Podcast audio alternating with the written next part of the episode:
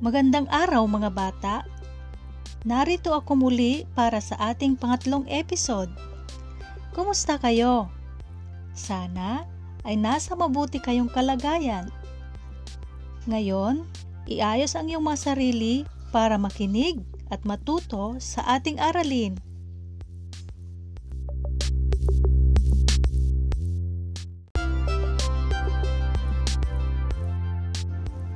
Malalaman nyo ngayong araw ang mga gawain na maaaring makasama o makabuti sa kalusugan.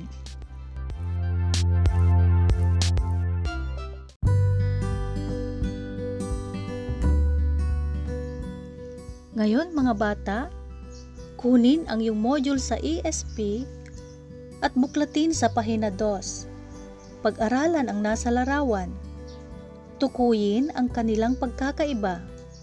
Ano ang ginagawa ng batang lalaki? Tama, masayang naglalakad.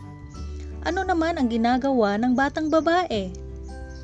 Tama, nakahiga dahil may sakit.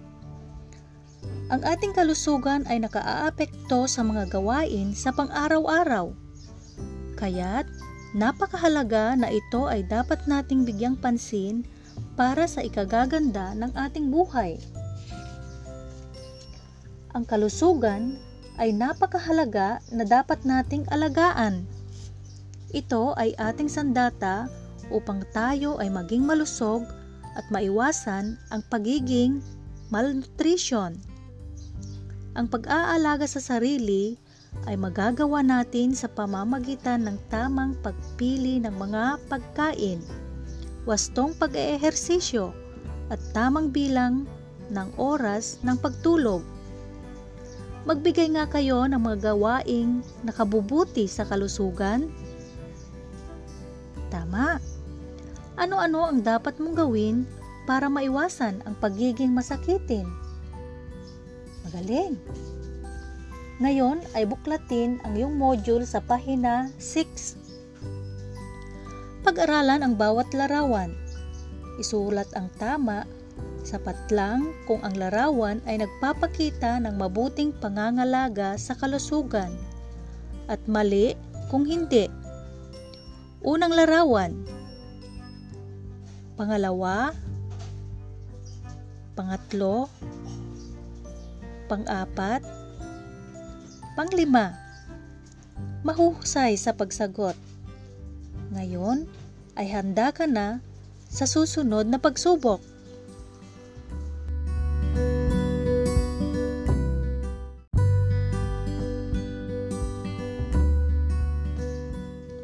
Ano-ano ang mga gawaing makakasama sa ating kalusugan? Ano-ano naman ang mga gawaing makabubuti sa ating kalusugan? Tama, ang pag-aalaga sa ating sariling kalusugan ay napakahalaga.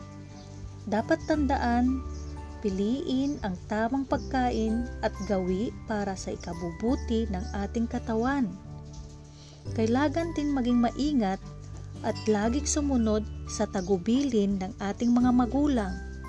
Gayon din ang paalala ng ating guro.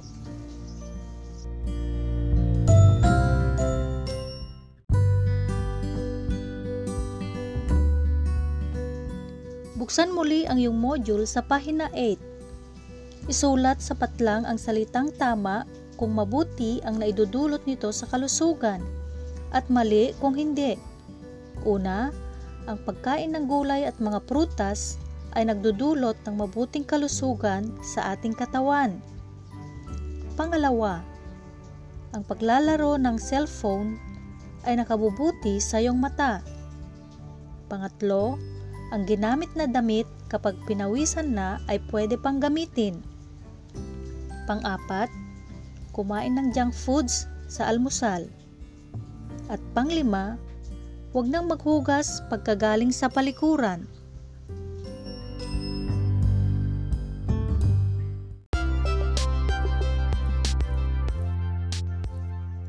Hanggang dyan na lang nagtatapos ang ating aralin. Ngayon ay may sapat na kayong kaalaman sa mga gawain na nakapagdudulot ng masama at mabuti sa kalusugan. Paki-like at share ang ating episode. Pwede rin akong i-PM, tawagan, mag-comment sa GC kung meron kayong hindi naintindihan. Maraming salamat sa inyong pakikinig. Stay safe. Hanggang sa muli.